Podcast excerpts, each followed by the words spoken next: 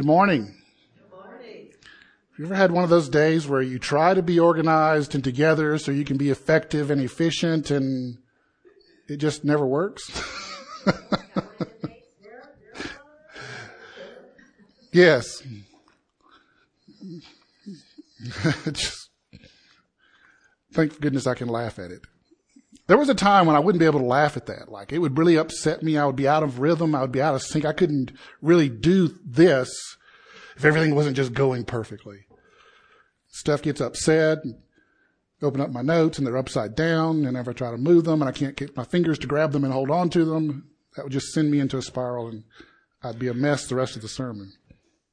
But that's not the case anymore. God in His mercy and goodness has brought me to a place where I'm a little more comfortable with uncomfortableness. Wait, that doesn't make sense. A little more comfortable with uncomfortable. That, that okay, well, something like that. That would be a different way of saying it. oh, it really is one of those days. I have no idea what's going to actually happen in the next 20 minutes. I know exactly what I'm supposed to say, but I have no idea what's actually coming out of my mouth.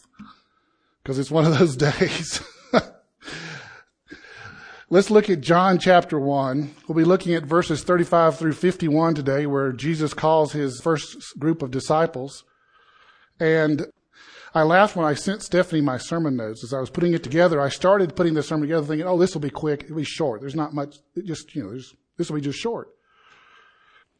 I thought it'd be a short sermon, right? And, uh, no, you know, it's really long and, yeah, way longer than I thought. so, Starting in verse 35. The next day, this is after John has revealed Jesus as the Lamb of God. The next day, again, John was standing with two of his disciples and he looked at Jesus as he walked by and said, Behold, the Lamb of God. The two disciples heard him say this and they followed Jesus. Jesus turned and saw them following and he said to them, What are you seeking? And they said to him, Rabbi, which means teacher, where are you staying? And he said to them, Come and you will see. So they came and saw where he was staying, and they stayed with him that day, for it was about the tenth hour, or like four o'clock in the afternoon. One of the two who heard John speak and followed Jesus was Andrew, Simon Peter's brother. He first went and found his own brother Simon and said to him, we have found the Messiah, which means Christ. He brought him to Jesus.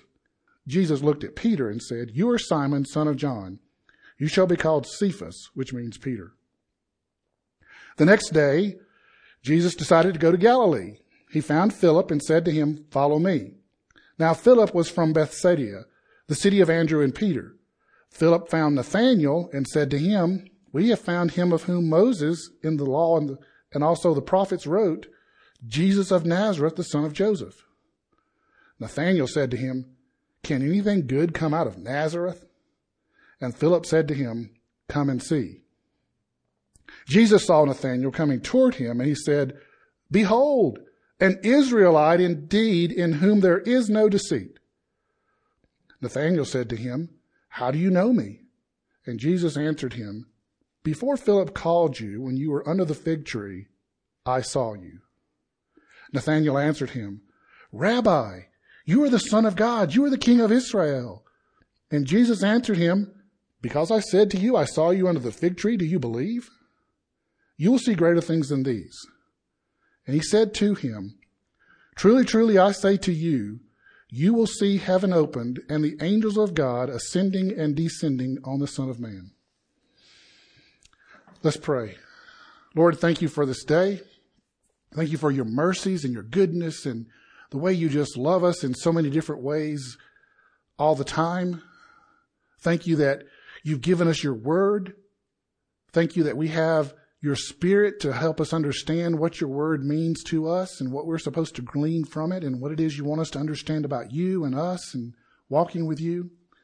And I pray that now, Lord, in this time when we're walking through this passage of these two incidences with Jesus and his first disciples, that you would just open up our minds. Maybe even let us just remember what it was like to know you and find you for the first time. And to revel in the joy and the glory of being one of your disciples and all the good things you have done for us and in us. And open our eyes to understand how to follow you and to be disciples who walk with Jesus. And we ask it, Lord, in Jesus' name. Amen. So here we talk about is, I mean, this, the whole thing starts out with this, the next day. Okay, so if you're following the time sequence, day one goes back a few verses when the Pharisees and the Sadducees come to John the Baptist from Jerusalem to find out who he is. The next day is in those following verses where John the Baptist reveals Jesus as the Lamb of God. And then verse 35, where we're starting in this passage today, is the third day where he says Jesus is the Lamb of God again.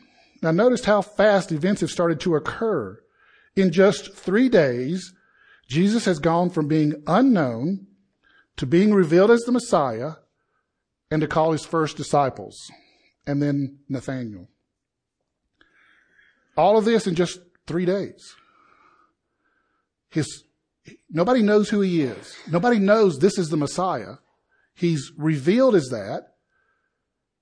And then he calls disciples.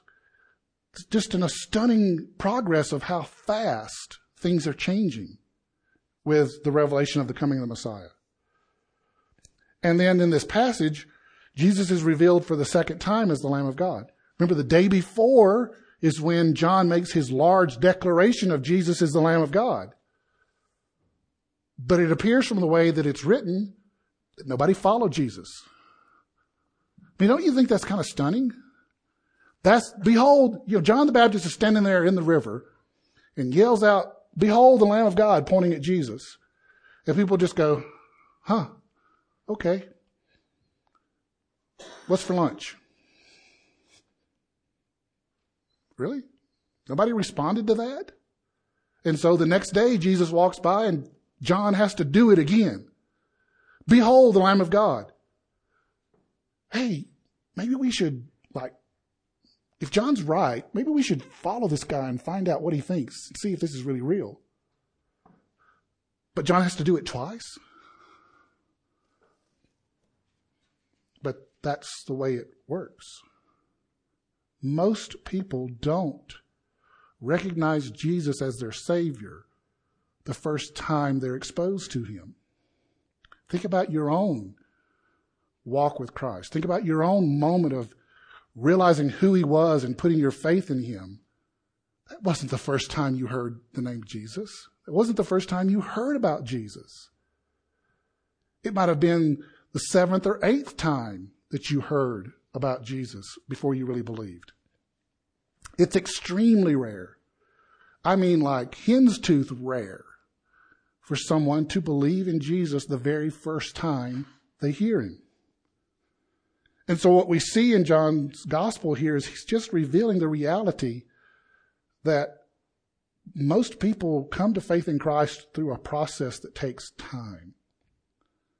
And often it appears and feels like it's instantaneous, but in reality it takes time to get there.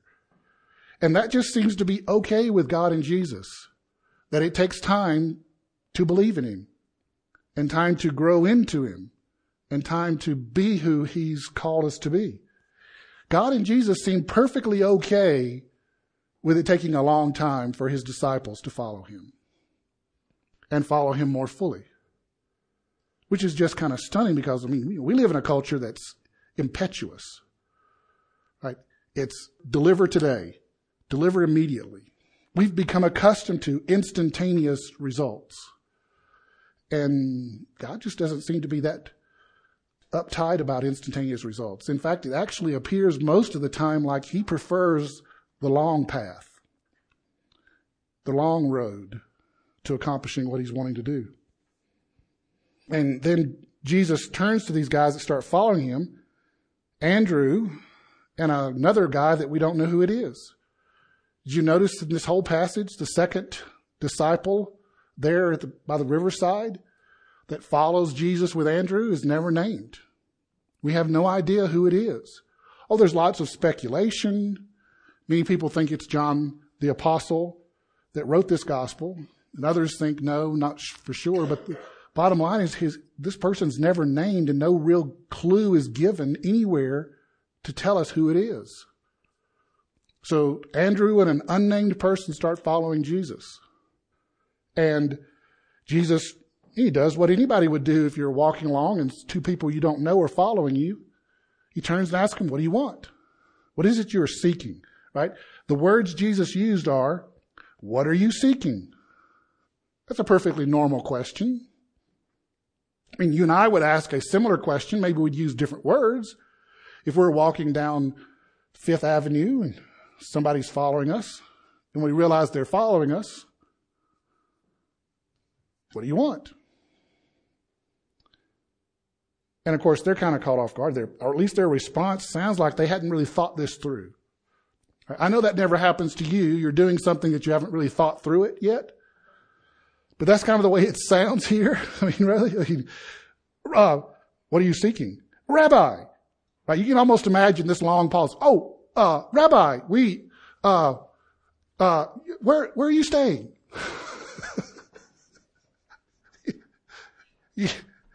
I mean, it, at times I sometimes think, is John writing a comedy or is he writing a historical narrative? but then again, you can imagine there were pretty comical moments when people interacting with Jesus. And this appears to be one of those times where they're serious and trying to be serious minded, but it just sounds like maybe they didn't think this through. And they were caught off guard by his question and didn't really, weren't prepared to answer it. That seems to be a common occurrence with Jesus. He asks us questions we're not prepared to answer when he asks it. And yet, even still, there's more to this question than just, why are you following me? He's asking them more than the obvious. It implies a question that we still must even answer today when we first encounter Christ. Who are you seeking? Which Jesus are you looking for?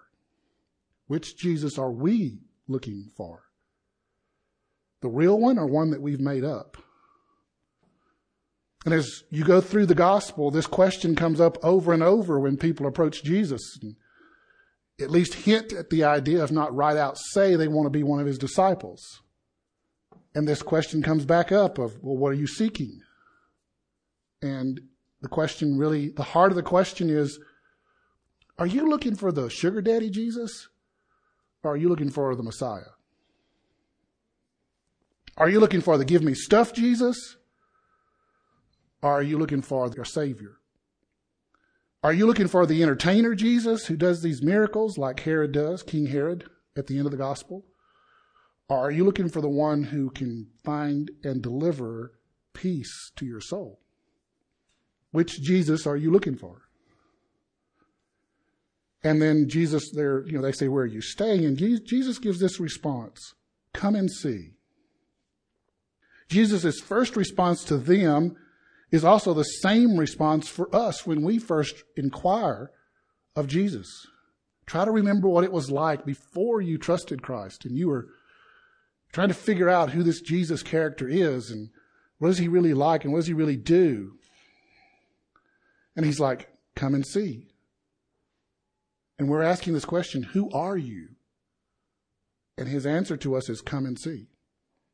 And in effect, that's the answer for us too when we are sharing the gospel. We'll get to that in a minute. But then we get to verses 40 and 42 where God starts talking with Andrew about going to Peter. Uh, yes, it's true. There's nothing in the text that says Andrew heard from God. But it's obviously clear that as one of the first, look, these are the first two people that decided to follow Jesus. How many people were standing on that shoreline on the Jordan River that afternoon when John, for the second time, pointed to Jesus and said, Behold the Lamb of God? A lot more than three. Like Andrew and this unnamed disciple are not the only people standing there on the riverbank. But according to the narrative, they're the only two that turned around and followed Jesus. And they're the first two that started following Jesus. That's not random. That's not coincidental. There's no randomness to anything that God does. And I would even go so far to say is there's no randomness to anything that happens in our lives. We may not understand it. We may not be able to make sense of it. But what appears to us often as random is actually quite the opposite. And so these two guys responding and following Jesus was an act of the Holy Spirit, God the Father pushing them to follow him as part of his planning purpose. I mean, it wasn't just random that they were standing there that day and heard John say, Behold the Lamb of God. At the very least, Andrew runs a fishing business in the Sea of Galilee, which is at the least about a half a day to three quarters of a day's walk away from wherever they are. Why wasn't Andrew in the boat with Peter catching fish? Why wasn't this unnamed disciple off doing something else? Why were they standing there that day? Because they had a divine appointment with Jesus. And each of us in this room have had a divine appointment with Jesus. You happen to be standing in a particular spot or sitting in a particular spot one day when someone with the gospel of Jesus Christ spoke to you. And this was no different. And Andrew, having spent the day with Jesus, gets up and he goes and finds his brother Peter and tells him, Look, we found the Messiah. Look, part of John's purpose here is to help us as the readers understand how Peter came to meet Jesus. So you got to remember, this is 90, around 90 AD. This has been at least 60 years since this incident happened. And most of the people reading this gospel after John writes it are going to be Gentiles who've never been in Israel or Judea. And while Peter was very well known to the first readers of John's gospel, Andrew probably was not. He probably was not very well known. And so John's having to introduce who this guy Andrew is and what the connections are. And but he's more than just doing the historical data dump of how who this person is and how they came to know Jesus and what connection they have. He's also giving us a real life example of how we are to take the gospel to the ends of the earth. To give testimony to Jesus and who he is to those closest to us, our family and our friends. In some ways, it's the easiest thing to do, and in some ways, it's the hardest thing to do to take Jesus to our family and friends. And then you get to verse 43, which is the next day. So, okay, so we got Andrew and this unnamed disciple spending the day with Jesus. Andrew jumps up and runs and finds Peter, brings him over and meets, introduces him to Jesus, and Jesus changes his name. This is one of the first clues we have as we read through the Gospel of John that John's not writing a chronological narrative the same way that we are used to studying history and biographies of individuals, but that instead John's following a more thematic kind of presentation about Jesus and his life and his works by bringing this issue of John, I mean, Peter's name being changed from Simon to Peter long before what most of us know is that a moment it ha- occurs at Caesarea Philippi when he confesses Jesus as the Messiah. John's doing something different. And then the next day, Jesus goes and calls Philip to be his disciple. Okay, so this is now day four since the Jerusalem officials came to inquire of John the Baptist. Philip is an unusual case. Because, see, the way things worked in that day was you're a teacher, you present that you're, you're open to receiving disciples and students who will follow you and listen and understand, you know, follow your teachings. That's what most of them did. But they did not call someone to follow them. They didn't say, hey, you follow me. They just made themselves available, and the individual has to make the choice. The student chose the teacher, not the teacher choosing the students. That's the way it worked in that day. And this is how Jesus handles almost all the other disciples. But Philip is different. Jesus tells Philip, Follow me. He doesn't wait for Philip to ask if he can follow Jesus. He tells him, Follow me.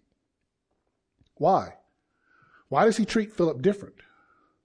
Why does he tell Philip, Follow me, instead of waiting for him to ask if he can follow me like Andrew and the unnamed disciple did? Why does he break the protocol and do it wrong? Right? If the school of the Pharisees was there, they would have said, Jesus, what are you doing? This is not the way you do this. Come on. Get with the program and follow the rules. And I think that's part of the answer. Jesus treats Philip differently in part because he ain't going to follow their rules. He's not going to be conformed to their idea of how a rabbi is to teach and to behave and to acquire his students.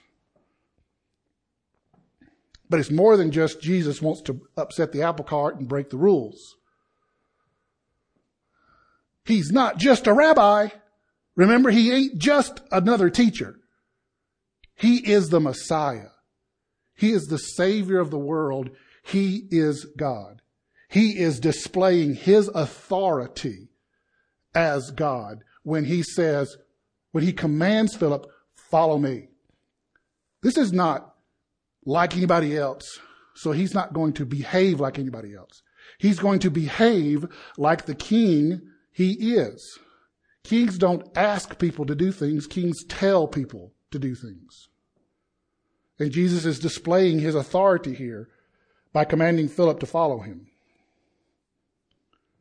Now, then it says this kind of unusual thing there, right at the end of this passage, about Philip being from the same town, Bethsaida, as Andrew and Peter. And we're like, wait a minute. I thought Peter and Andrew lived in Capernaum. I mean, that's where Jesus does all of his ministry. That's where Peter and Andrew, you know, had their houses and where their boats came in and out of. How, what, how are they from Bethsaida if they were in Capernaum? Well, this is probably something much like Peter and Andrew being from born and having originally grown up in Bethsaida, and then for whatever reasons moving to Capernaum to operate and have their regular home and business there. Just the same way that Jesus was called Jesus of Nazareth, although Nazareth was never a home base or a headquarters for his ministry and activity. He was from Nazareth, but he never stayed there as the Messiah. All of his activity was centered in Capernaum. Capernaum was the headquarters of the Jesus ministry. But yet he's not called Jesus of Capernaum, he's called Jesus of Nazareth because people identified you by the city you were born in. We look at what Jesus is doing with Philip and Andrew and Peter and now Nathaniel.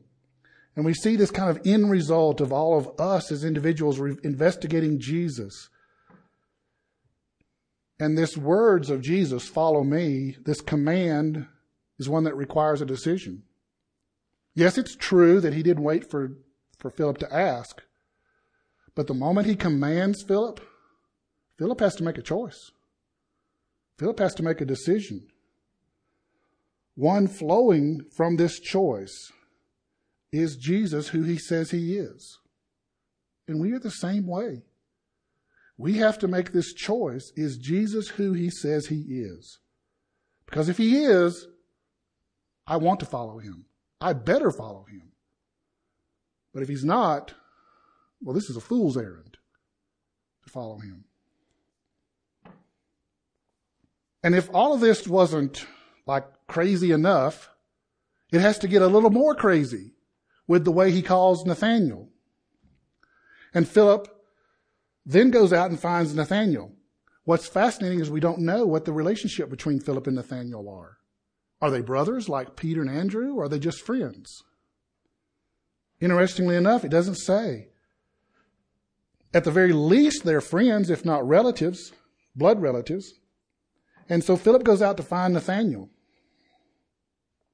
And then we have this really kind of like, whoa, really? Response from Nathaniel. Can anything good come from Nazareth? Like, wait, that's your first response? Philip comes and tell you he's found the Messiah and his name is Jesus of Nazareth and you're, and, and you and like your instantaneous response, the utterance of your lips is, can anything good come from Nazareth? Like, really? This is Jesus we're talking about here. And that's your response. Nathaniel's response to Philip's testimony is one that's repeated often by others. Just go to John chapter 7, verses 41 and 52. And you hear this same response. Can anything good come from Nazareth? When someone's talking about Jesus as the Messiah. But yet that doesn't seem to bother Jesus. Have you noticed? I mean, did you notice that? He has a, Nathaniel's response to Philip was pretty insulting of Jesus. But that doesn't seem to bother Jesus because just a few minutes later, he walks up and before he even says a word to Jesus, Jesus belts out across the room or across the square or across the field, wherever it was. Look, behold, an Israelite in whom there is no deceit. I don't know about you, but I typically don't respond that way to someone who insults me. See, Nathaniel's skepticism at his first hearing about Jesus is not the issue. It is normal and healthy to be skeptical the first time someone hears of Jesus. We, as we share the gospel with others and tell them about Jesus, should not be surprised at their skepticism the first time we share Jesus with them. We should expect it. It is normal and healthy to be skeptical at first. The issue isn't that they're skeptical. The issue is to reject Jesus once you have met him. And that's what Nathaniel didn't do.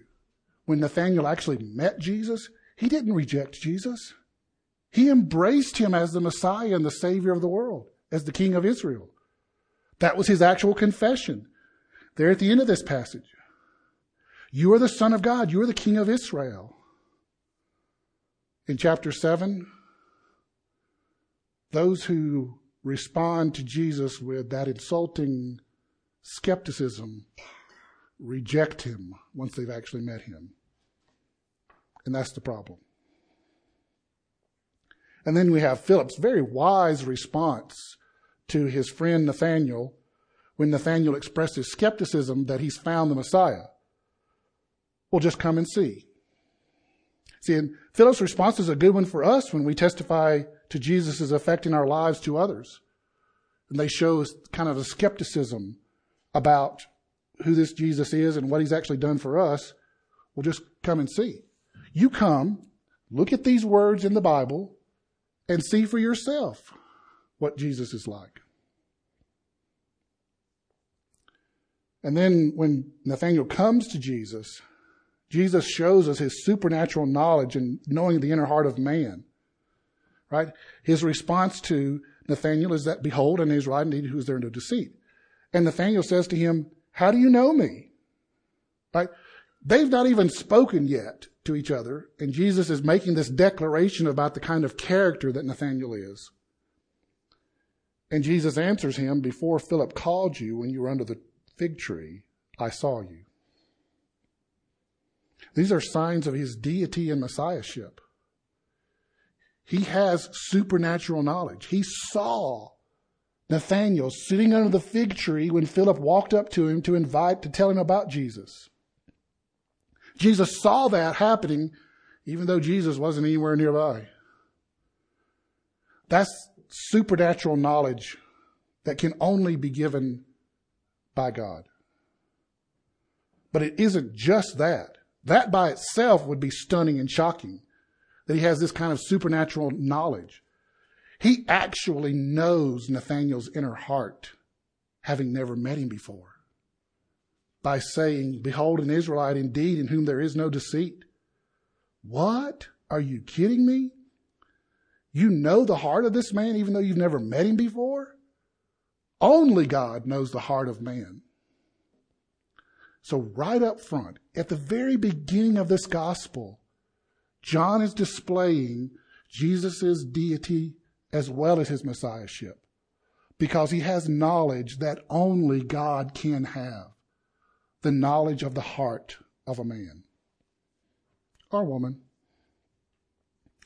Nathaniel gives a response that shows he did see Jesus as the Messiah. These titles, Son of God and the King of Israel, these are messianic titles. They're, they're messianic titles that everybody understood in that day, and they came with expectations of what the Messiah would be and what he would do in Jesus' day. This, is this isn't just, you know, flattery kind of you know, work yourself into a good position to where this person will like you. These titles, this way he responds, that's not that.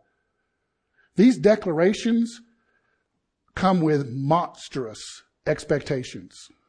Massive, big, huge expectations when you say to someone, you are the son of God, the king of Israel. That's a problem. It becomes a problem for Jesus because now he's got to manage expectations. And that's why at the end of this passage, he calls himself the Son of Man. He uses a title that is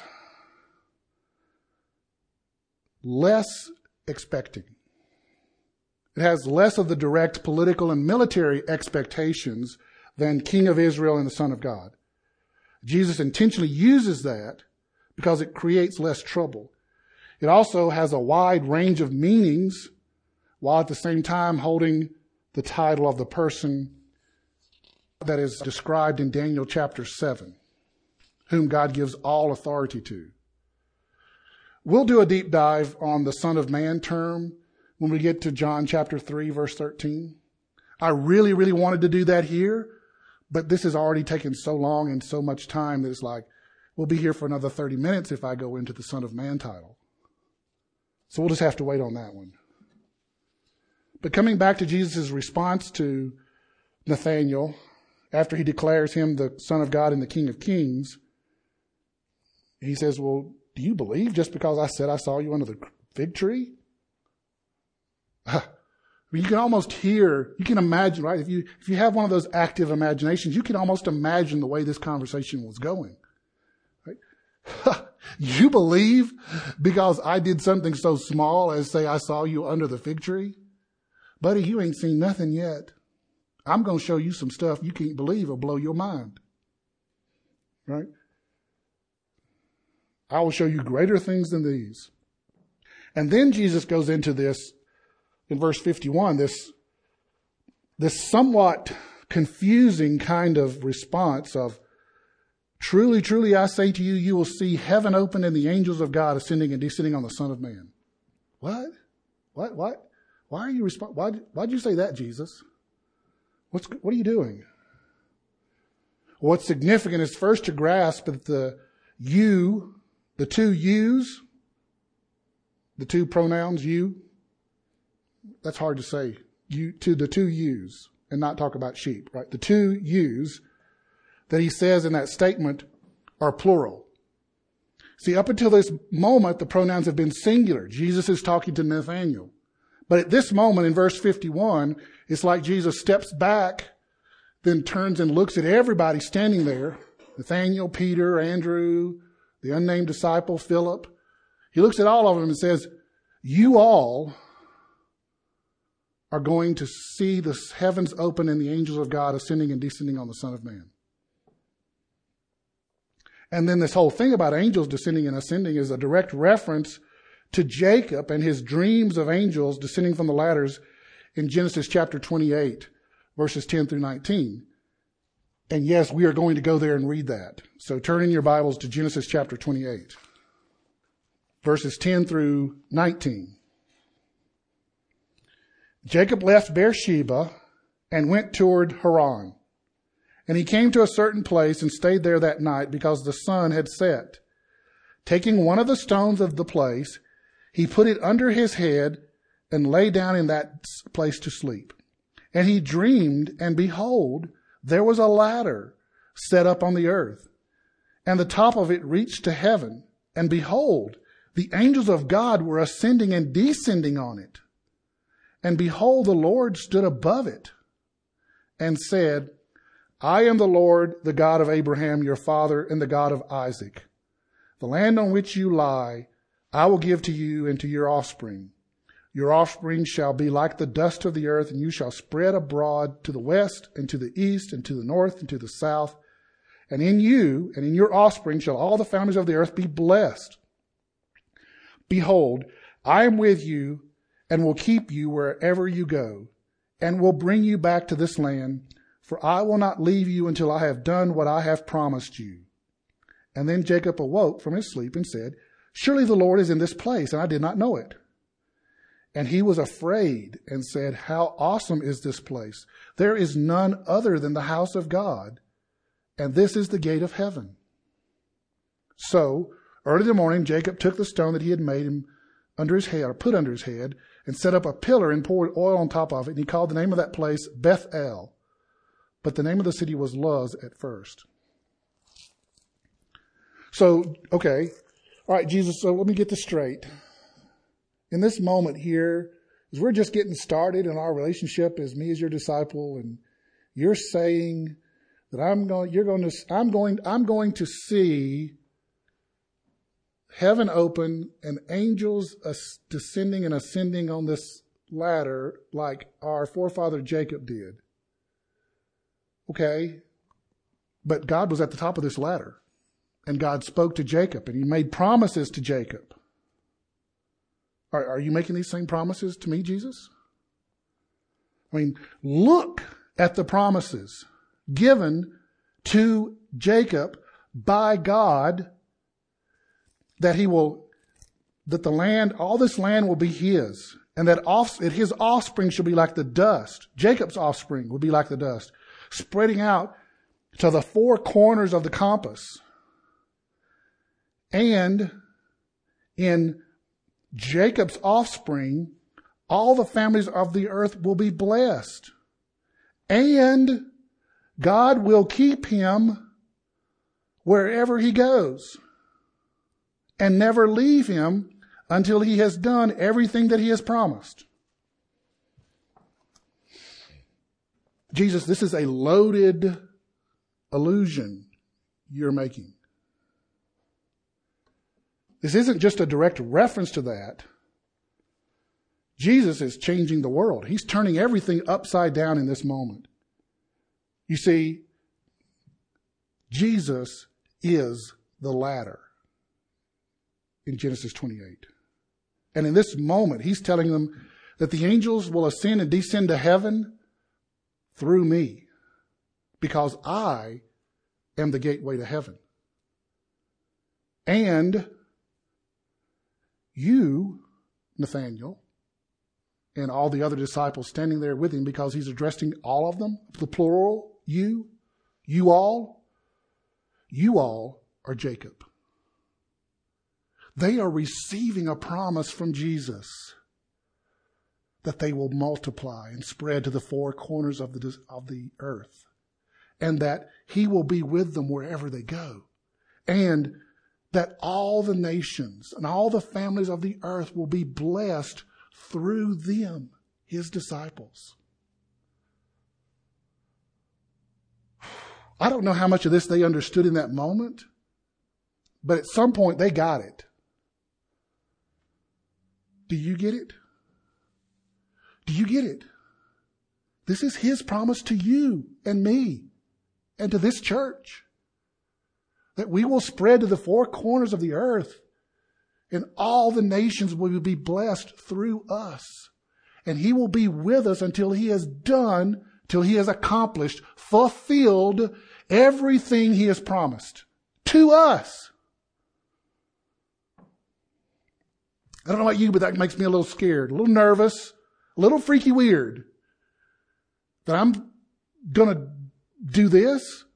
Like, wait, wait, I just can I, I just want to have a nice life, Jesus. I really just want to, you know, enjoy my days, have a good family, enjoy my friends, bless people. Life is good.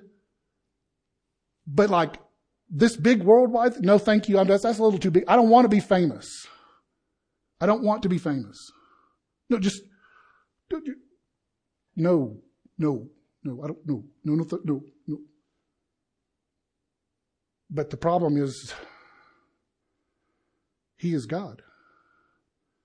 If He says, this is what you're going to go do, guess what we are going to go do? Even though I won't be able to say it when it's time to do it, we're going to go do this. See, and there's just so much loaded in this one verse. It isn't just all these promises that I've been telling you. Jesus is also making a double word play on Jacob and Nathaniel. Right? Nathan, what did he describe Nathaniel as? A true Israelite in whom there is no deceit. What is the problem with Jacob? I mean, what is the, like, there's just this giant, gigantic, like room size problem with God making all these promises to Jacob there in chapter 28 of the book of Genesis. And what is it? The man's a lying cheat. His name means deceitfulness. And God makes all these promises to this lying cheat. I mean, do you remember why he was on his way to Haran there in, act, in chapter 28? He's running from Esau. And why is he running from Esau? Because he cheated Esau out of his birthright. He's such a lying cheat, he even robbed Esau of his birthright with the help of his mom. And so he's running to get away from Esau before Esau kills him. And God makes these kind of promises to him. But now, as is often the case in scriptures, when God does something for the second time, he does it backwards. These same promises made to Jacob are now being made to the disciples of Jesus, but there is not deceit. There is integrity.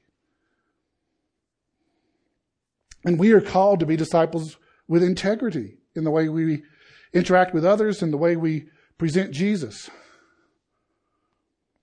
But that's not all in this verse. That place where Jacob saw the ladder he called it Bethel. It became the place in 1st and 2nd Samuel where the tabernacle resided for many, many years. It was the home of God because that is what Bethel means. Beth in Hebrew means home and El means God. That's God's home. That's why Jacob called it that. This is the place where God resides. This is where God dwells and lives. Because look, you've got this ladder going up and down from earth to heaven with angels climbing up and down it so they can get access to the earth, and God's at the top telling me things and saying promises. This is obviously the house of God. Just as Nathaniel is the new Jacob and Jesus is the ladder, Jesus is also the new Bethel. He is the new house of God because wherever he is, is where God is. And then I mentioned this whole craziness about the Son of Man. It's literally understanding this term, Son of Man, is an entire sermon by itself. And so we'll just have to wait a few weeks until we get to John chapter 3, verse 13, to really do a deep dive on this title that Jesus uses for himself most often above all others the Son of Man. So here we are. Right?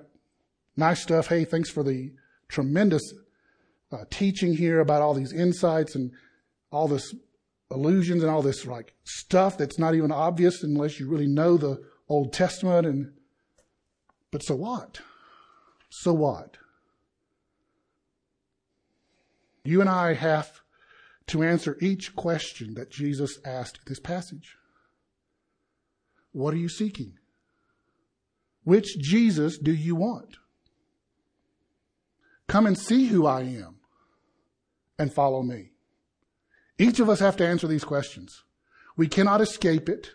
We can try to postpone it and delay it, but we still got to answer it. Sooner or later, you have to answer all three questions. What are you going to do?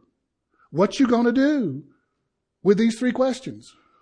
At the expense of ruining everybody's afternoon because you can't get this song out of your head? Remember the theme song from Cops? What you gonna do? What you gonna do when they come for you? What you gonna do when Jesus calls you?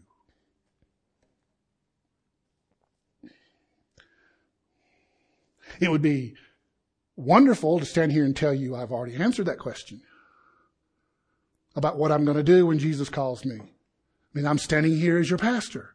Obviously, I've answered that question. The problem is, is he asks it every stinking day as soon as I get up. He calls me every day when I wake up with something to do.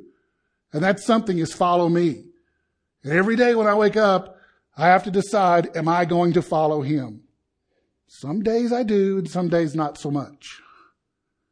It's an uncomfortable confession that even this week, I wasn't really seven for seven, if you get my point. I was like maybe three of seven, which 300, that's actually more than 300, but being a baseball fan, a 300 average would be great. I'm just not sure a 300 average is great for a disciple of Jesus. We often think of taking the gospel to the ends of the earth. Yet, most of the time, and this was the heart of the statement at the beginning of our service about feeling a grief for those we care about. Yet, most of the time, we just need to take the gospel to the end of our kitchen table more than we need to take it to the ends of the earth. See, we ask those we share Jesus with to do just what we have done. Come and see Jesus for yourself. Okay, following him's not that bad after all. It's not that hard, mostly not that hard to tell someone in my family about what Jesus has done for me.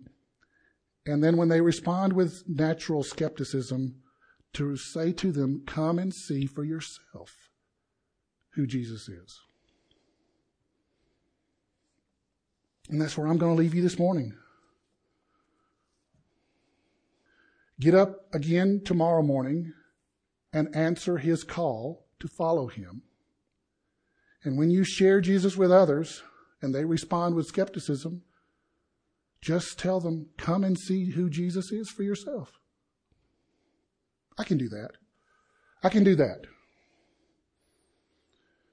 Lay out a wonderful, convincing argument to persuade someone to trust in Jesus as their Savior, like Paul does so often in the book of Acts. Well, I'm not so sure about that. I'm not sure I'm up for that task. But come and see for yourself who Jesus is. I can do that. I can say that. Because I've done it. You can say that because you have done it. And it's not that frightening, it's not that confrontational to simply respond, come and see for yourself who Jesus is. In a very odd, sort of difficult way to explain, that's what we do each day. When He calls us to follow Him, we have to see for ourselves who this Jesus is we're following today. And in doing so, we start to discover which Jesus am I looking for? Look for the Jesus who is, and look for our idolatrous hearts wanting to find the Jesus we want. And when we discover that, submit to the Jesus who is and trust Him, even though He's not the Jesus we want. Lord, thank you for your mercies. Thank you for your goodness. Thank you, Jesus, that you are who you say you are. Help each of us to just walk with you and embrace you as you really are. In your holy, precious name, I ask it, Father. Amen.